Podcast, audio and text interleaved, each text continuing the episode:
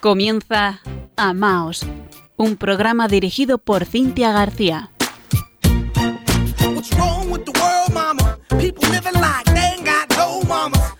Queridos oyentes de Radio María, buenas noches.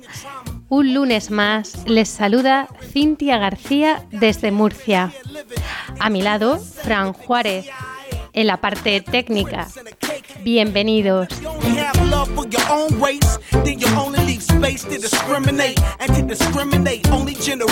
Como es habitual, les recordamos en primer lugar el correo electrónico amaos@radiomaria.es y les animamos a que nos escriban al programa. Nos da muchísima alegría recibir noticias suyas, saber de nuestros oyentes, conocer sus consultas, inquietudes, sugerencias, opiniones. Estamos presentes también en las redes sociales, tanto en Facebook, donde nos pueden encontrar con arroba amaos.radiomaria, como en Twitter, donde estamos con arroba amaosrm.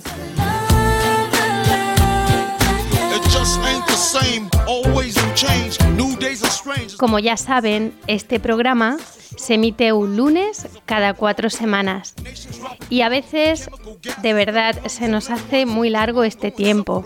Les echamos de menos. Confiamos que hayan vivido intensamente la Semana Santa y que también, gracias a Radio María, hayan profundizado en el misterio de Cristo. Ya estamos en Pascua y Cristo ha resucitado. Verdaderamente ha resucitado. Comienza Amao.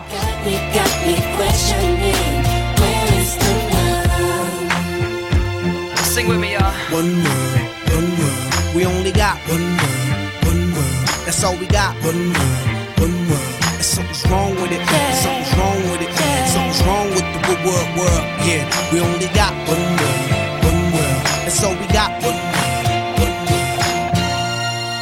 Esta noche, para hablar de la unidad en el amor, tenemos a un invitado de un carisma extraordinario. Al otro lado del teléfono, se trata del padre Justo Lofeudo. Y por si acaso hay algún oyente que aún no le conoce, les voy a presentar.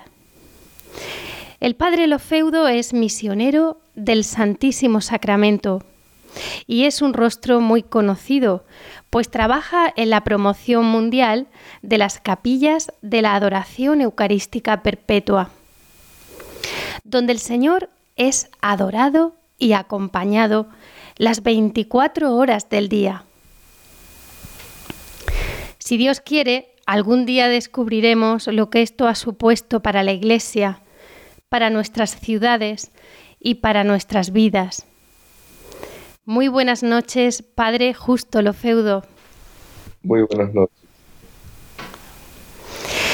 Gracias por acompañarnos.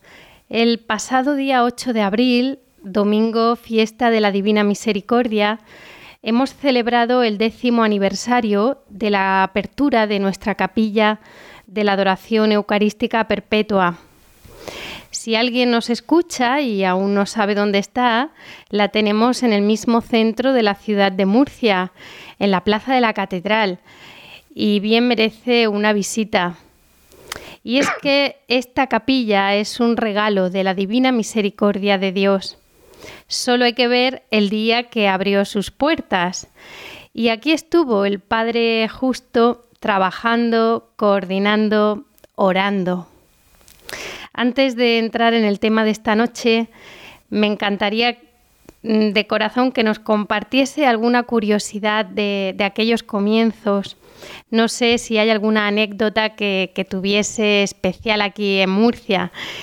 Y también me gustaría mucho que nos diese algunos datos de las cifras de, de, las capillas que hay abiertas. Creo que tenemos más de 50 capillas en España y parece que también han ido creciendo en la última década. No sé si es la misma tendencia en Europa y cuál es la imagen a, nivel mundial. Bueno, eh, ante todo, las, las capillas son en este momento exactamente 52. en España y ahora estamos por la 53 y pronto la 54 también.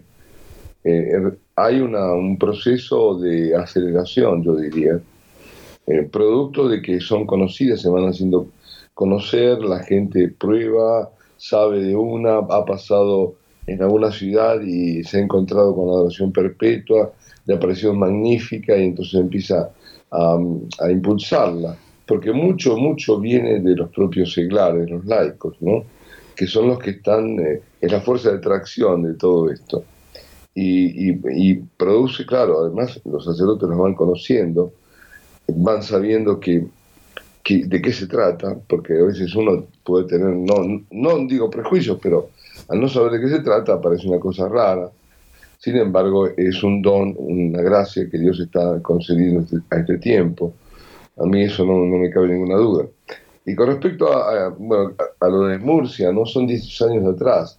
Yo lo que recuerdo, sí, eso sí, eh, fue el, día de la inauguración, que a mí humanamente me parecía que era totalmente inapropiado, porque era un domingo, porque era eh, también el domingo de la Divina Misericordia, y era a la tarde, en un día precioso. Yo pensé, no va a venir nadie.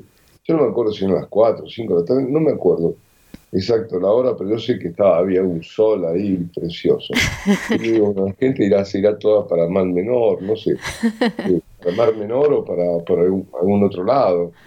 Y sin embargo, estaba repleto, repleto. Yo tenía tengo una foto todavía por ahí, donde se ve eh, al, alguien la sacó, yo, no estaba donde la sacaba porque estaba junto al, al obispo, ¿no? Monseñor Resplat. Y mientras íbamos en la procesión, Resplat, el Monseñor Resplat dice, si esto yo no lo veo, no lo creo. claro, porque eh, dice, y eso, y, después dice, bueno, no tengo ninguna duda con los artículos de fe, dice, del credo, pero esto es increíble, era increíble. Eh, era una maravilla y una alegría enorme, ¿no? Eh, ver toda esa gente y, y, hay una foto, como digo, que en la, como era imposible bendecir adentro la capilla, porque no iban a caber muy pocos, entonces desde afuera de la capilla, desde justo al ingreso a la capilla, el Monseñor eh, bendice a todos. Y se ve una multitud, una multitud increíble. Así que eso fue eso es lo que más recuerdo y además tan simpático, tan, un recuerdo tan agradable de, Murcia.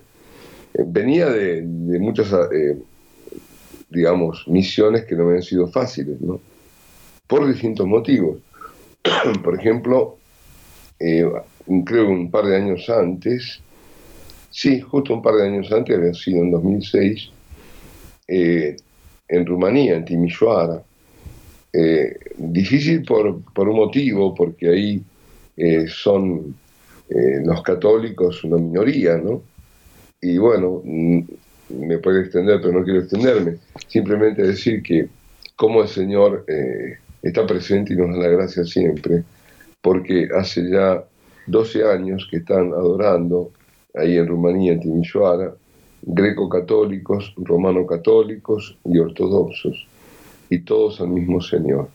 Yo creo que ahí también, ¿no? Este, esto como un signo de comunismo, ese comunismo verdadero que pasa por la Virgen, porque a la Virgen no podemos dejarla de lado, y los ortodoxos tienen una gran, eh, digamos, eh, una gran devoción a, la Santísima Virgen y además la Eucaristía. Compartimos esos dos grandes tesoros. Y tanto es así que este grupo se ha afianzado de estos tres, ¿no? los greco-católicos son los católicos de rito bizantino, los romano-católicos y los ortodoxos, de tal manera que han hecho ya varios, varias peregrinaciones a santuarios marianos. Evidentemente eh, es el Señor que atrae, ¿no? Siempre atrae y, es el, punto, digamos, es Él el, que nos, nos, llama constantemente, ¿no? Y, nos une. ¿eh? Esa unidad que tanto buscamos tiene que pasar necesariamente, obviamente, a través de Él. Bueno, eso es lo que... Y lo que, hay que habría, habría que decir también, la pregunta era, creo que cuál es la tendencia en Europa, en, el mundo, en el mundo. En el mundo yo no tengo las cifras, pero bueno, serán más o menos unas 3.000. Por ahí son, probablemente sean más. Yo tengo cifras un poco eh, viejas, ¿no? Pero bueno, digamos, por un número conservador, 3.000, de las cuales eh, creo que todavía la mayoría están en Estados Unidos de América. Eran unas 1.200, 1.300 capillas. Y luego en el resto del mundo. Eh, en Europa, yo creo que ahora entre Italia y España van a la vanguardia, porque Francia son menos eh, y después los demás países bastante menos. Lo que más es, en, en, Italia habrá unas 60 y aquí tenemos 52, pero yo veo un gran crecimiento en España, la verdad, eso es lo que estoy viendo. Aquí también percibimos que hay un, como una corriente de una intensidad mayor hacia adorar al Señor, ¿verdad? Presente en la Eucaristía. Sí. O sea que nos ratifica un poco esto. Y también he estado consultando a los responsables de hora que se acuerdan muy bien de usted y que me han dicho que, que estuvo aquí unos tres meses en nuestra ciudad, misionando, misionando. le mandamos a todos los adoradores y responsables un beso muy grande. y ¿Verdad que sí? A Pepe, Cano, Antoñita, Fina, María Ángeles, a todos. Seguro que me olvido de alguno. Pero sí. Fina, a todos. A todos, que han, que han perseverado estos 10 años. ¿eh? Claro que sí. claro que sí. Me gustó mucho, eh, fue Antoñita, me parece, sí, que me se acuerda perfectamente cuando fueron a recogerle a usted a la estación de tren y que lo primero que les dijo fue, ¿dónde hay una capilla? Porque hoy todavía no he podido adorar. Qué bonito, qué bonito. El testimonio arrastra, ¿eh? Ah, bueno, es, que, es, que, es así, si no, es como una parte del día, eh, la más importante está faltando, junto a la misa, ¿no? Es, es el puntal, no, puede, no se puede vivir sin el Señor. No se puede. una cosa que nos comentaba hace un tiempo el cardenal Cañizales cuando era prefecto para el culto divino, es que la adoración eucarística es lo que más está moviendo en el mundo. Es decir, no son los movimientos. Fíjate que hay movimientos muy, muy grandes, importantes, que mueven muchísimas, muchísimos fieles. Pero lo que más mueve en el mundo es la adoración. Y claro, digo, si todo tomas, a ver, una cifra no así aproximada, 3.000 capillas, simplemente de adoración perpetua, ¿eh? porque después, ¿cuántas, muchísimas más son de, no, de adoración no perpetua? Pero toma solamente las de adoración perpetua, eh, 3.000, y ponle por un número bajo, bajo, bajo, 200 eh, de, promedio, que no es, el promedio sería más alto, estamos hablando de 600.000 personas en el mundo que están adorando al Santísimo. Pero además, por cada uno que adora, eso lo vemos en todas las capillas, que está escrito, ¿no? Hay muchísimos más que van. Es decir, hay veces que las capillas están llenas y por ahí, en ese momento, los que están apuntados son uno o dos. Hmm. Y uno ahí se encuentra 15 personas, no sé. Y eso, eso, indica que evidentemente se el Señor está trayendo mucho a la adoración. Y la adoración que tienen todos ¿no? los sentidos a veces nos preguntan, bueno, pero ¿y adorar? ¿Qué es adorar? Bueno, aquí no se trata de dar definiciones, se trata de, que todos estamos capacitados a adorar, porque hemos nacido para eso, porque eh, aunque no lo sepamos en nuestro corazón, está ese anhelo de Dios, que a veces lo vamos a buscar donde no corresponde, la mayoría de las veces. Y hasta que nos damos cuenta y nos pasa aquello de San Agustín, ¿no? Que, no reposa nuestro corazón hasta que, hasta que lo hace en, Dios, en el corazón de Cristo. Ese corazón de Cristo está presente en la Eucaristía. Entonces, claro, el, ese, ese, anhelo, ese anhelo eh, está, está presente. Y cuando una persona va y se presenta ante el Señor, se tiene que presentar tal cual es. Aquí no, no se trata de decir, a ver qué tengo que decir, qué tengo que dejar de decir el Señor nos conoce absolutamente y también quiere que, le digamos ¿no? lo, que necesitamos, aunque Él lo sabe todo, pero quiere, Él quiere que le digamos. Y vamos ahí para que, bueno, para, ante todo es un reconocimiento de su presencia. Si yo voy y me pongo frente a Santísimo eh, y estoy ahí y estoy, me arrodillo, estoy reconociendo que, Él está ahí presente, estoy reconociendo que Él es Dios y por eso le, rindo adoración en los gestos y en el corazón, ¿no? todo mi ser. Eh, y, por, y, por, otro lado, este, voy a pedir, como pedimos todos, ¿no? somos muy pedigüeños, claro, nuestro Señor, y además interceder por otros. Pero hay una dimensión muy importante, muy, muy importante, eh, que no debemos olvidar, que está, estamos justo, se cumple ahora los 100 años ¿no? de Fátima, el 13 de mayo de este año, son justo 100 años. Y el año pasado, ¿no? ¿Fue el año pasado el centenario? No, no, no, ahora. Ahora. Eh, el, centenario se cumple cuando se cumplieron los 100 años completos. Ajá. Si tú vas del 17 al 18, en el 18 se cumplió un año, ¿no? Tenemos que volver a Fátima este año. ¿Eh? tenemos que volver a Fátima este año. Fuimos el año pasado. no, y, ahí, en la, ¿te acuerdas que un año antes eh, aparece el ángel? Uno o dos, porque eso solo Luciano se acordaba bien. Pero de todos modos, digamos, preludiando la, venida de la Santísima Virgen, este, eh, aparece el ángel. Y el ángel de la paz o ángel de Portugal les enseña a, bueno, ese primero el acto, ¿te acuerdas? Sí. De fe, de, amor, de esperanza y de adoración, ¿no? Dios mío, yo creo, adoro, espero os amo, les pido perdón por aquellos que no. Y al mismo intercesión, porque os pido perdón por aquellos que no creen, no adoran, pero ni os aman es un perdón que es, por un lado, intercesión, por otro lado, reparación.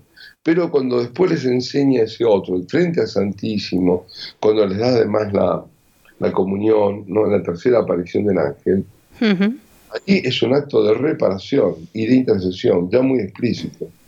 Porque dice además bien claramente, ¿no? Santísima Trinidad, Padre, Hijo, Espíritu Santo, os adoro profundamente y os ofrezco el preciosísimo cuerpo, sangre, alma y divinidad de nuestro Señor Jesucristo presente en todos los sagrados de la tierra, en reparación por todos sus trajes, sacrilegios e indiferencias eh, con que él mismo es ofendido, y por los infinitos méritos del Sacratísimo Corazón de Jesús, ¿no? Y corazón inmaculado de María, os ruego la conversión de los pobres pecadores. Es decir, las dos cosas van juntas. ¿Por qué? Porque por un lado, la justicia que la justicia de Dios deriva de su santidad, la santidad de Dios.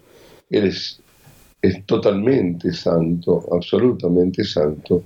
Exige reparación por las ofensas, por los sacrilegios, pero también por las indiferencias. Uno dice, ¿cuánta indiferencia en nuestra iglesia? Eh? A veces la forma de celebrar, de recibir al Señor, de, parece que está recibiendo una cosa, un objeto. También, no le quiero interrumpir, también se lo dijo a Santa Faustina Kowalska, ¿no? otra profeta de nuestro tiempo.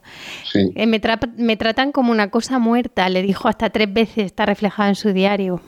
¿Ves? ¿Ves? ¿Ves? Hmm. ¿Te das cuenta? Entonces, eso exige reparación. Y la reparación es una reparación eucarística, porque los niños lo estaban haciendo ante el Santísimo.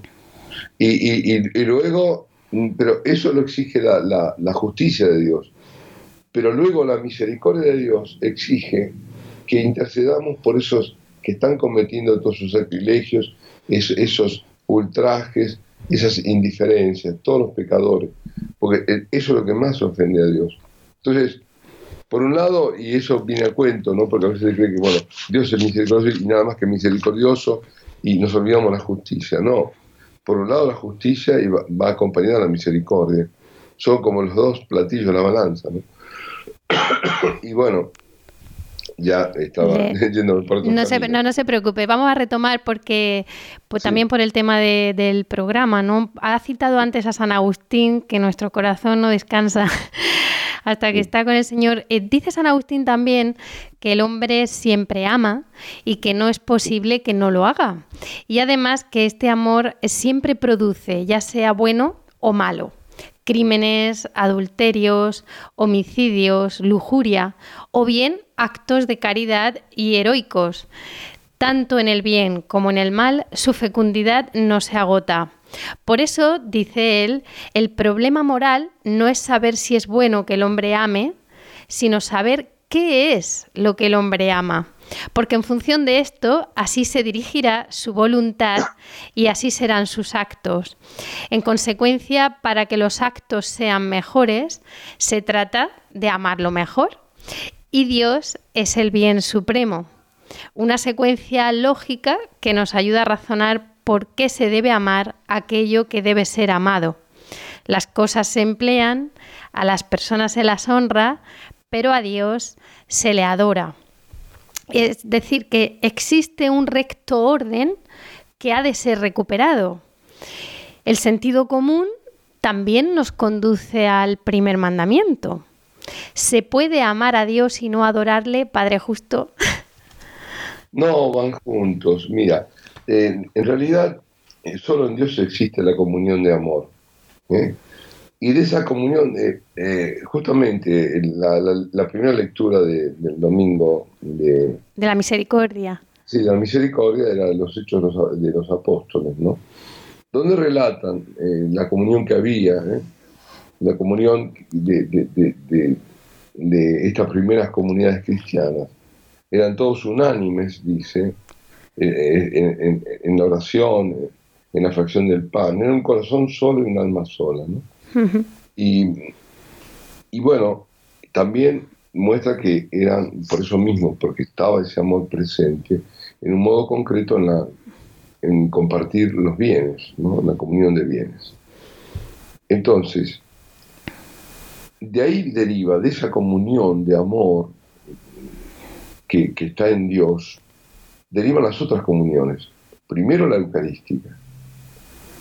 La Eucaristía ahí habla de fracción de pan, es decir, en la, Eucaristía, es la que da nacimiento ante toda la iglesia. Porque es el mismo amor de Dios, presente en sí mismo, eh, que se da a sí mismo, y que funda la iglesia en, el jueves santo.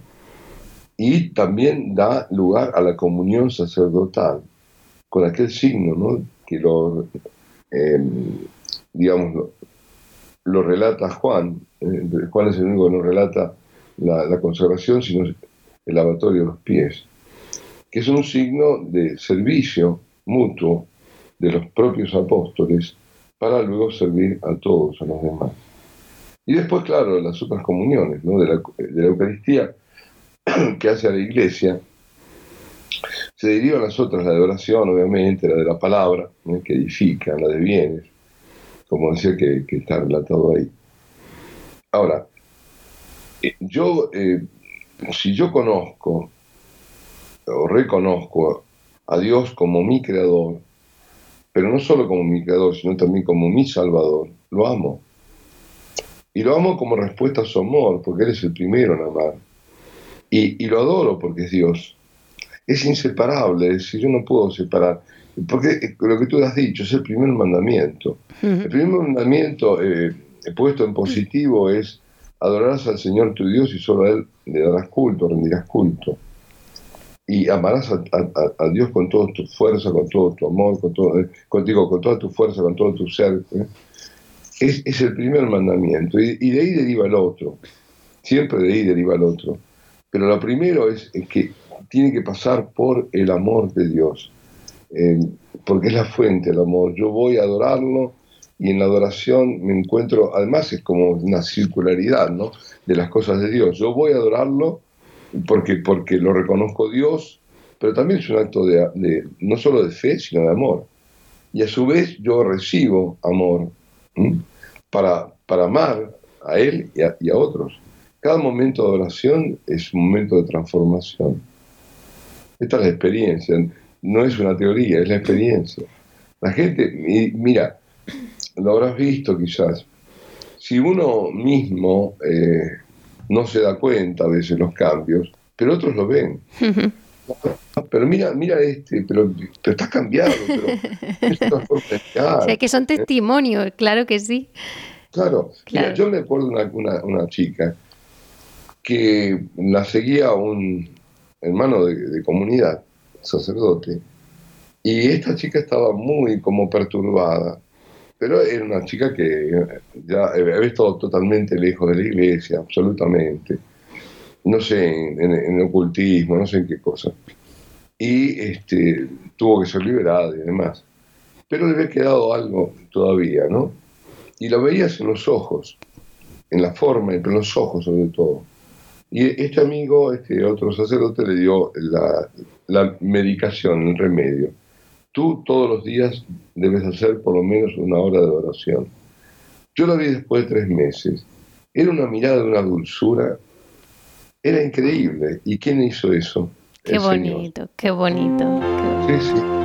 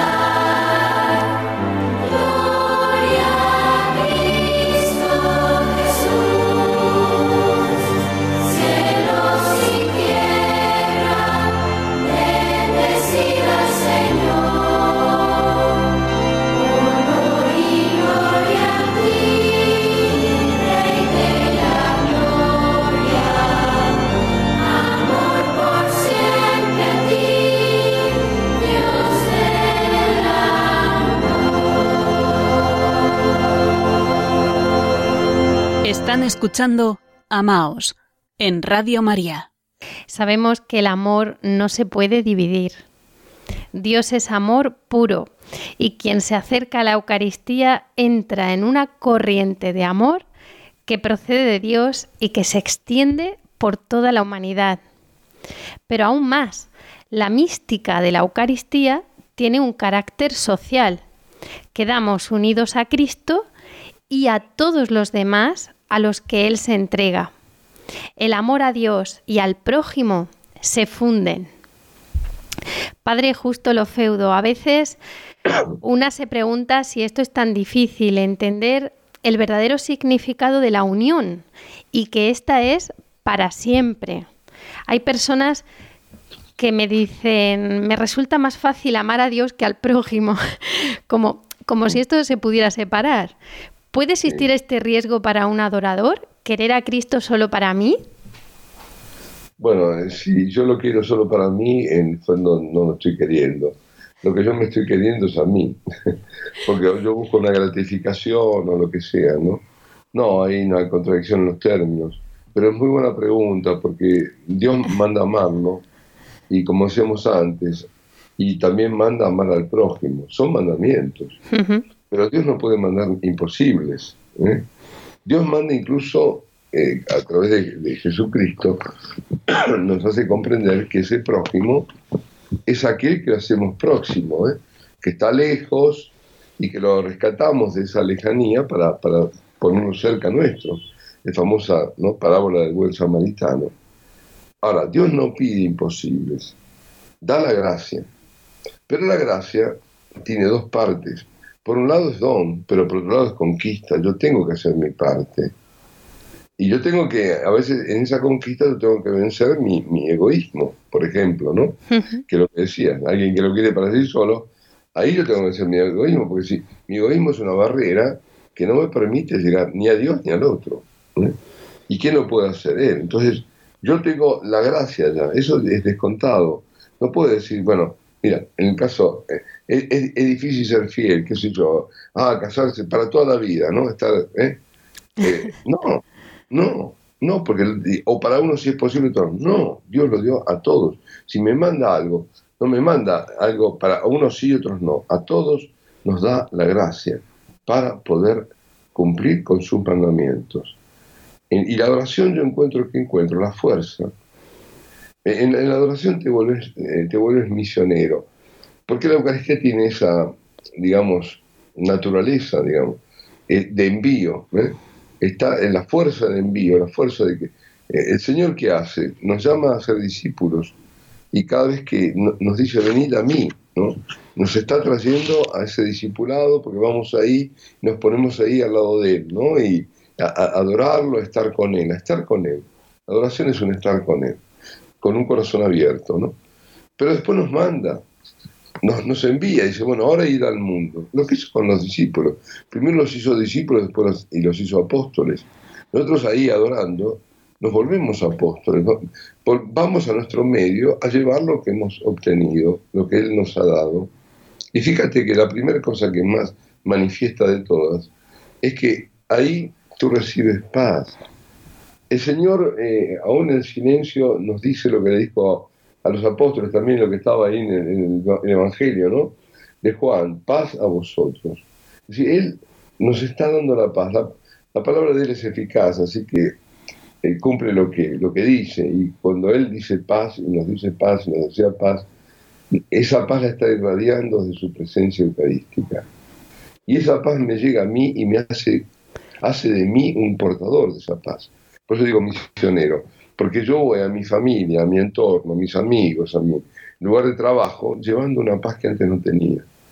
Entonces, eso es eh, lo que, lo que mm, es, la experiencia, la, experiencia que tenemos eh, y, y que además yo cuando adoro entro en intimidad con aquel que es el camino y es el único camino, pero no solo el único camino al Padre, sino el camino al otro, el camino al otro.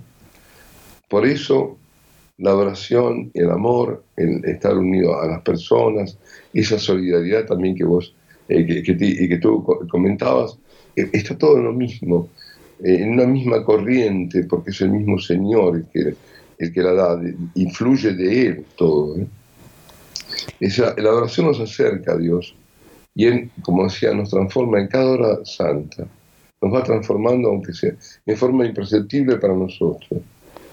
Esa paz que muchos hemos experimentado, ¿no? Y que es cierto que es transformadora y que por desgracia mucha gente no conoce. ¿Qué le diríamos a estos, a estas personas que todavía no se han acercado a la adoración eucarística? ¿Algún mensaje para, para esos primeros comienzos? Mira, yo le diría que hagan experiencia. Cuando le preguntan al Señor dónde vive, Él dice, venid y veréis. Si queremos saber dónde está Él, ¿no? ¿Dónde está Él? Encontrar a Dios ¿Y quién no quiere encontrar a Dios? Pues que haga experiencia. Claro. Simplemente eso. Ir, ir. Una capilla de oración perpetua es invitante, no invita porque es acogedora, porque no hay nada que hacer, no tienes que repetir nada. Si, si nunca has en tu vida eh, entrado ni siquiera en una iglesia, ahí estás ahí y hay una paz que te envuelve, el Señor te está abrazando. Y en ese silencio, ¿no? Y bueno, eso es lo que yo les diría, que hagan la experiencia. Aún resuenan las palabras. Ay, sí, sí, sí, termine, sí. No, digo que por otra parte adorar se aprende adorando. Adorar se aprende adorando, sí, llamar amando, ¿no? Dice. Exacto, es lo mismo. Y además creo esto siempre, amar se aprende adorando. Gracias, Padre Justo. Iba, iba a decir que aún resuenan las palabras de Jesús al Padre, orando por nosotros, que sean uno para que el mundo crea. Esta es también la belleza de la catolicidad, la unión en la diversidad. A veces los prejuicios, creer que lo sabemos todo cuando realmente somos discípulos y hermanos que, que, estamos caminando, o la falta de perdón y aceptación porque no somos perfectos, también a veces la falta de obediencia y de autodominio, o el mal testimonio de personas, oye, que pueden ir a misa, orar, pero luego pueden crear cierto escándalo por una vida alejada de Cristo. Necesitamos autenticidad. ¿Cómo podemos ayudarnos? Y sé que, sé que es una pregunta compleja, pero ¿cómo podemos ayudarnos? Y en este sentido, creo que antes ya lo, bueno, ya lo ha dicho, pero me gustaría que profundizara un poco. La común unión pasa por la Eucaristía Sí, mira, la adoración nos, acerca a Dios. Eh, y es un continuo acercarse. ¿eh? Cada vez que, eh, es, un, es un acercarse que no termina nunca. Porque también es un camino continuo de conversión. Y la conversión no es un acto de un solo día, ni es nadie puede decir yo estoy convertido. Nadie. Primero, bueno, porque quien convierte es Dios, pero además porque eso terminará el último día de nuestra vida aquí sobre la tierra. Así que Él en cada momento, por eso te decía, que nos vamos acercando y Él nos va transformando eh, imperceptiblemente. Es la respuesta que le estamos dando al Señor cuando nos llama, ¿no? Ese venid a mí, venid a mí vosotros, que estáis fatigados, agobiados, yo os aliviaré. Decía San Juan Pablo II que esas palabras reciben plena confirmación delante de la del Santísimo Sacramento. La Eucaristía celebrada es la, que nos hace entrar en unión con Dios. Es decir, en la comunión, ¿qué es? La comunión es un encuentro personal, la comunión sacramental, ¿no? Es un encuentro personal entre aquel que es mi creador, mi salvador y mi persona. Y, tiene que ser así, a ver, no es, no es que necesariamente lo es, porque si la persona está ausente, en, un encuentro que se requiere, de un encuentro se requiere la presencia de las personas. Y si dos se van a encontrar, los dos tienen que estar presentes. Él siempre va a estar presente por fidelidad, siempre. Pero yo puedo estar de cuerpo presente y de, espíritu ausente. Entonces ahí no hay verdadera comunión sacramental. No puede haber profundidad en eso, porque Dios es dueño de dar la gracia cuando quiera. Pero no, no hay una participación mía. ¿eh? Yo tengo que participar. La del Concilio Vaticano II tanto hablaba de la participación activa. La participación activa no es eh, que, los, que vayan a, hacer lecturas los, los, seglares. Eso es parte, pero no es lo más importante. Lo más importante es que yo sea consciente de quién estoy recibiendo. Y, si yo soy consciente que recibo a Dios, pues yo lo adoro. Es decir, que también mi adoración es la medida de mi grado de comunión. ¿eh? Si yo no lo adoro, yo no estoy entrando en comunión porque ni siquiera me doy cuenta de quién estoy recibiendo. Lo que me decías de Santa Faustina Kowalska, ¿no? un objeto. Bueno, es, eso y ahora más que nunca, más que nunca. Yo lo veo, yo lo sufro tanto. Voy por todo el mundo y veo como la gente comulga, es increíble. Es decir, no hay gesto de adoración, no hay nada. Es, es como si cogieran una, una galletita, qué sé yo, nada. Entonces eh, ahí no, no, no, no, puede haber transformación porque la persona no está poniendo lo suyo. El Señor está haciendo de todo, Él está presente y, está queriendo que entremos en esa comunión ¿no? con Él para a través de Él entrar con los demás. ¿eh? Me, viene, me viene al corazón unas palabras de Santa Faustina, también del diario que Jesús le reveló. Muy rara vez las almas se unen a mí en la Santa Comunión. Yo reconozco que cuando leí esto me quedé espantada. Digo, entonces, ¿qué estamos haciendo cuando comulgamos? ¿Consumimos o nos unimos al Señor, no? ¿Es verdad? Sí, y dicho sea de paso, lo que estás diciendo, ese diario es una joya. ¿eh? Sí. Es, es increíble, es de una profundidad increíble. Sí, sí. Muy rara, muy rara vez. Entonces, de verdad tenemos que hacer esa llamada ¿no? a, nuestros hermanos y, ¿no? y resaltar esas palabras del Señor, que, es una queja realmente. Sí, sí, sí. Y no se produce esa adoración. Por eso pienso que en la misa deberíamos ser todos adoradores, porque vamos a unirnos, pues vamos a unirnos con Jesús. Claro, pero Cintia, por eso mismo tanto ayudan las capillas de oración perpetua, porque el que adora sí aprovecha. Claro el que ahora sí aprovecha, porque está prolongando esos momentos, los está viviendo y sabe de qué viene, de qué se trata. Vale. Por eso es una escuela de crecimiento espiritual. La capilla de los empresas es una escuela de crecimiento espiritual. Escuela de crecimiento, sí, sí, sí. Necesitamos aprender a adorar para que luego también lo vivamos en la Santa Misa. Exacto. Y en la acción de gracias que hemos recibido al Señor y a lo mejor luego nos ponemos a hablar de cualquier cosa y estamos que acabamos de recibir al Señor. Bueno, mira, cuando yo hablaba antes, eh, se me olvidó justamente eso. Ah. Uno va a la capilla y decía, bueno, va para adorar al Señor, para reconocer su, su, su presencia, su majestad, que Él es Dios, etcétera, ¿no? También va para pedir por otros, va a interceder, va a reparar, pero también tenemos que ir a dar gracias a Dios por los beneficios que recibimos no somos capaces, ¿no? Acuérdate de, aquellos diez leprosos, ¿no? Uno solo volvió a dar gracias. Y el Señor dijo, ¿dónde están los otros? tuvo que venir un extranjero, porque además era extranjero, era samaritano. Qué lecciones nos da el Señor continuamente. Nosotros en, en este programa, en Amaos, insistimos mucho y recordamos que solo se puede amar con un corazón puro, en su sentido bíblico, ¿no? Esto pasa pues por esa sincera entrega del, perdón, del centro de nuestro ser, eh, lo que es la conversión, que purifica, purifica nuestro poco a poco, ¿no? Purifica nuestros pensamientos, nuestras palabras, nuestras acciones, y que está íntimamente ligada a esas palabras de Jesús a la samaritana los, verdaderos adoradores adorarán al Padre en espíritu y en verdad. Nosotros sabemos que Jesús no ha venido a juzgar al mundo, sino a salvarlo. Pero claro, quien no cree ya está juzgado, porque su palabra nos juzgará el último día. Y Jesús añadió también en este, en este pasaje de la Samaritana, porque también el Padre, tales adoradores, busca que le adoren. Esto me, llamó mucho la atención.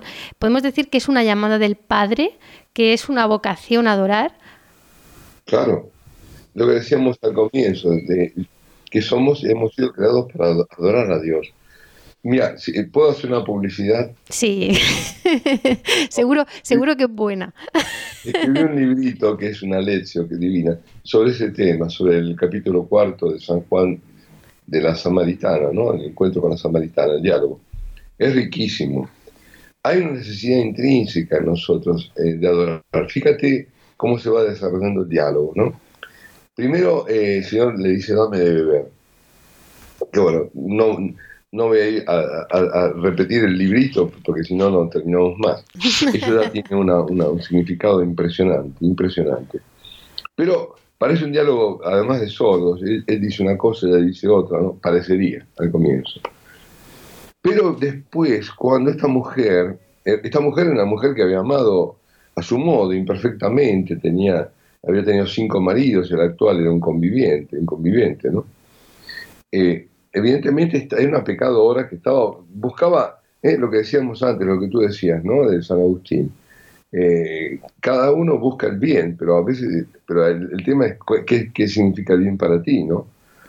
Entonces, de pronto, cuando ella se da cuenta que ese hombre que tiene delante es el profeta, un profeta, quizás el Mesías, ya cambia totalmente, ya no es, ya el problema no es ni el agua, ni el no agua, ni dame, no, no, ahí cambia absolutamente radical, en un corte, y le pregunta a ella, ¿dónde hay que adorar a Dios? Fíjate, ¿dónde hay que adorar? Dicen, nosotros decimos que en este monte, es el monte Caricín, vosotros decís que es en, en, en, Sion, en Jerusalén. ¿Dónde se adora? Esa es la pregunta fundamental. Cada uno tiene eso metido. ¿Dónde adorar? ¿Dónde, dónde encontrarme con Dios? Porque el encuentro con Dios siempre es de adoración. Y ahí el Señor, claro, le dice que ya ha llegado la hora, que no va a ser ni, en un lado ni en otro, que el lugar correcto era el templo de Jerusalén, pero ni siquiera eso, porque, porque el, Padre está buscando esos adoradores en espíritu y en verdad, ¿no? Ahora, ¿dónde es ese templo? Ahí no lo dice, pero si uno sigue con eh, este, el Evangelio de San Juan, se da cuenta que el templo, el nuevo templo, donde hay que adorar a Dios es su cuerpo, es la Eucaristía, porque es el templo de la nueva y eterna alianza, ¿no? Es la Eucaristía. Ahí es donde se adora en espíritu y en verdad. Y esto es lo que busca el Padre. El Padre busca, nosotros cuando adoramos al Señor, a Jesucristo, estamos adorando a la Trinidad, porque eh, no se puede separar el Padre y, el Hijo y el Espíritu Santo. Es decir, está Él con toda su humanidad, pero también con su divinidad. Al estar la divinidad está todo Dios. Entonces, Dios quiere eso porque nos amó para eso, porque eso en, definitiva va a ser la vida del paraíso, ¿no? Es decir, es esa contemplación de Dios eh, total, que no, ni en la visión beatífica, ¿no? Y que es adoración. Qué hermoso, Padre Justo. Yo estamos ya que, se nos, que nos vuela el programa y le haría muchísimas más preguntas. Y, pero especialmente para que la gente se anime a ser un adorador comprometido, porque una cosa es hacer experiencia, ir a adorar de vez en cuando, pero eh, también no quiero dejar pasar qué diferencia hay también en ese compromiso de la hora santa que mínima, ¿no? que se hace a la semana, en ese dar el paso para inscribirse en la capilla y ser adorador. ¿Qué, qué diferencia hay? ¿Por qué, ¿Por qué te transforma tanto? ¿Por qué es tan importante ese, ese compromiso? Mira, por muchos motivos. Eh, un motivo es que yo salgo de mi egoísmo, ¿no? Es decir, porque si yo voy a mi aire, en definitiva es, es egoísta la cosa, ¿no? Y bueno, entonces yo estoy saliendo y estoy, me estoy volviendo comunidad, es decir, estoy uniéndome a los otros por un proyecto que es un proyecto que Dios me lo presenta y que yo tengo que acogerlo. Es un proyecto de amor. ¿eh? Entonces me hace comunidad, me hace iglesia, no voy por, las mías, sino que formo parte de una cadena que no se interrumpe de amor, de, adoración, de fe, en torno a Jesús Eucaristía. Eso ya es un punto de partida. El otro es, además, que yo tengo mi propia hora santa, eh, si, si, quieres verla, y es que como que el Señor me espera esa hora, ese día, es, es algo magnífico. Y lo otro es que yo sé que por mí sí, por este sí que yo he dado, otros van a poder venir. Porque si nadie se apuntase, si cada uno fuera cuando le parece, no podríamos tener adoración perpetua. No, porque no, no, podríamos asegurar que, el Señor eh, no dejarlo solo. Entonces, al no tener adoración perpetua no se puede, hay que cerrar y ya está. Si todos piensan así, basta. Pero yo sé que yo, con mi hora, con ese poquito, estoy contribuyendo al mucho, al, al todo. Que si yo es como una cadena, ¿no? Si tú quitas un eslabón, se rompió la cadena. Entonces, eh, yo formo parte, soy un eslabón de esa cadena, una cadena de amor eh, y de adoración, de fe en torno a, Jesús. Y, es importante y, además gratificante, porque sabes que tantas personas, algunas que están alejadas de Dios, van a poder venir, van a poder estar ahí porque yo estoy ahí. Eh, acuérdate de lo que decía Santa Faustina Kowalska, ¿no? lo que ve. Estaba frente a Santísimo, veía que la persona que estaba ahí adorando, del Santísimo partían rayos de, gracia, de misericordia, y tocaban a esa persona, pero además llegaban a otras que estaban muy lejos. Y eso se hace efectivo también cuando yo doy mi hora santa, yo estoy ahí, y yo no voy solo yo, represento a todos a todos estoy representando, pero además con esa hora santa que yo he, cogido, estoy haciendo posible que esto se pueda, podamos tener una réplica del cielo en la tierra.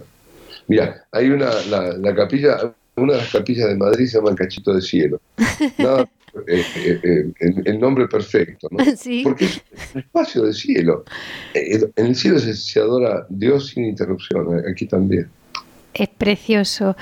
Muchísimas gracias al Padre Justo Lofeudo, misionero del Santísimo Sacramento y promotor mundial de las capillas de la adoración eucarística perpetua. Gracias. Bueno, muchísimas gracias a vosotros. Eh, me gustaría pasar un, avisito. Tenemos Por favor. adoración perpetua en España, que se llama adoracionperpetua.info. Y también para los que quieran saber sobre la adoración y demás, nos pueden escribir a um, correo electrónico AEP, es decir, A eh, de adoración, E de eucarística, P de perpetua, Hispania, Hispania con H, Hispania, todo junto, AEP Hispania, arroba gmail.com. Tomamos buena nota. Muchísimas gracias, Padre gracias Justo. A ti, a vosotros. Adiós, adiós. Cerramos este programa con una oración por la unidad del pueblo de Dios, tomando conciencia de que el amor no se puede dividir. Oremos.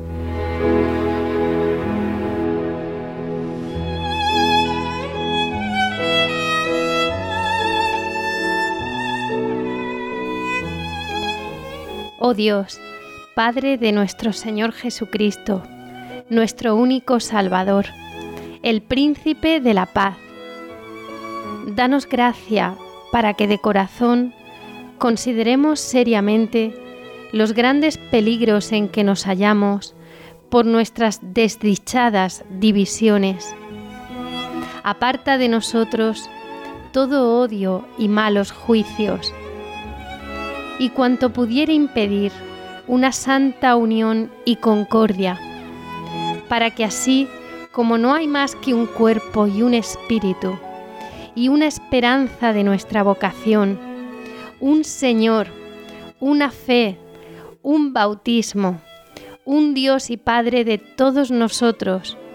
Así seamos todos de un corazón y una alma, unidos en el vínculo sagrado de verdad y paz, de fe y caridad, y que con un corazón y una voz te glorifiquemos por Jesucristo nuestro Señor. Amén.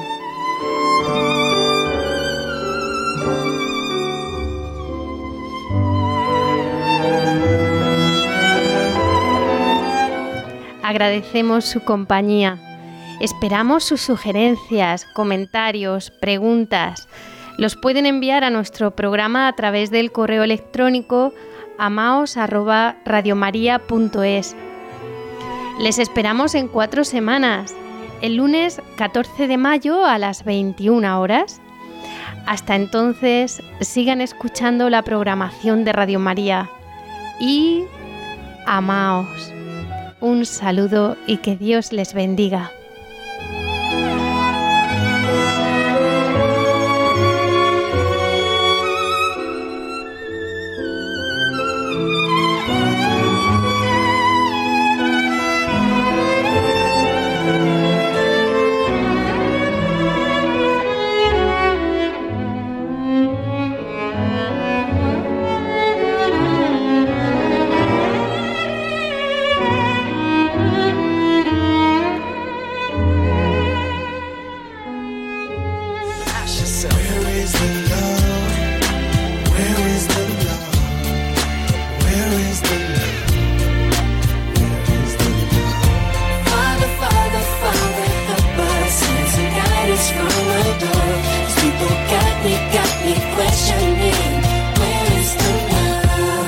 escuchado Amaos, un programa dirigido por Cintia García.